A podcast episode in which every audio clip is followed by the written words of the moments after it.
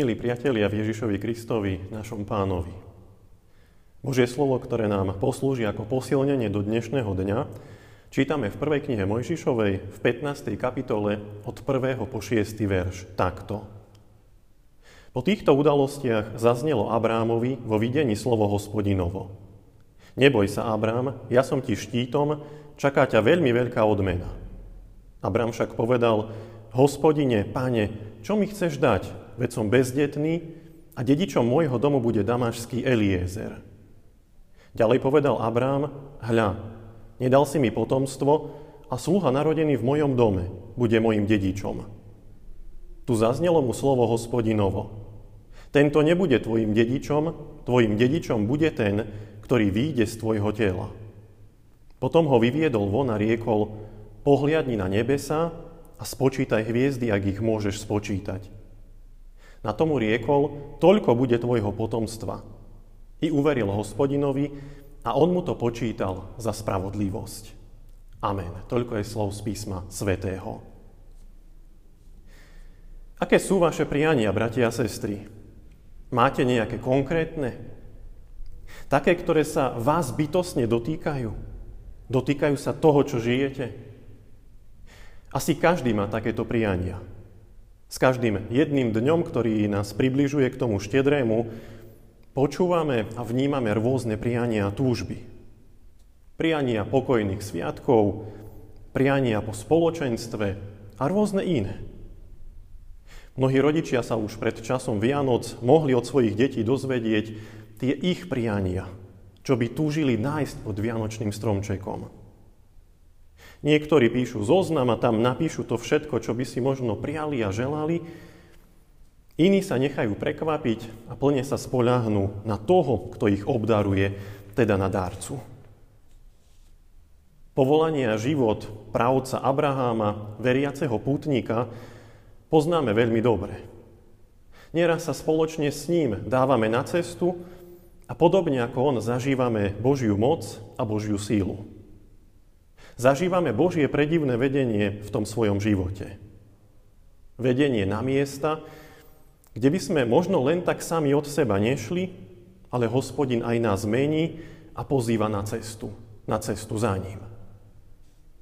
Abrámovi, neskôr Abrahámovi, niekoľkokrát zaznieva zasľúbenie, že bude mať syna. Hospodin sa mu nevysmieva. On to myslí vážne. Na jednej strane čítame o tých všetkých prekážkach, ktoré si Abraham aj Sára uvedomujú. Už sú vyššieho veku, už sú starí, Sára je po prechode, doteraz nemala žiadne deti, takže je asi neplodnou a predsa hospodin zasľubuje syna. Nesplnilo sa to hneď.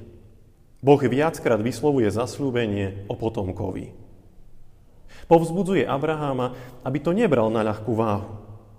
Aby Božie slovo nevnímal ako žart. Lebo u Boha je všetko možné. A hospodin nielen dáva zasľúbenie, ale on ho dokáže aj naplniť. Na Abrahámovi vnímame to jeho prianie, prianie mať dediča, potomka. Mať syna, ktorého doteraz nemá. Včera sme na adventnom venci rozžiarili štvrtú sviecu. A to štvornásobné svetlo ukazuje na plnosť času.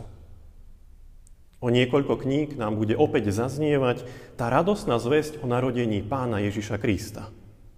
Boh splnil, čo predpovedal ústami prorokov.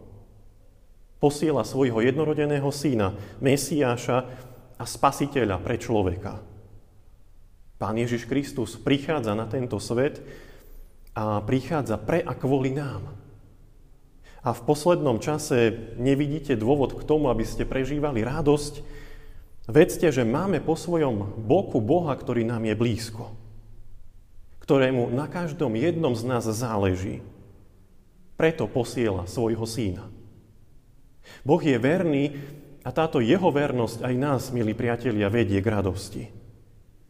On nielen niečo vyslovil, ale dokáže to naplniť. Zažil to Abraham so svojou ženou a to isté môžeme zažívať aj my dnes. Pán Boh koná vo svojom príhodnom čase. Tak tomu bolo v minulosti a nič sa na tom nezmenilo ani v dnešných dňoch a v dnešných časoch, ktoré žijeme. A ja nám prajem, milí priatelia, aby sme vo sviatočnom zhone nezabudli na toho, ktorý posiela podľa svojich zasľúbení svojho syna a ktorého druhý príchod očakávame. Aby sme v srdci mali túžbu po Božom synovi. A tak mohli prijať a pochopiť, čo povedal apoštol lásky Ján vo svojom prvom liste.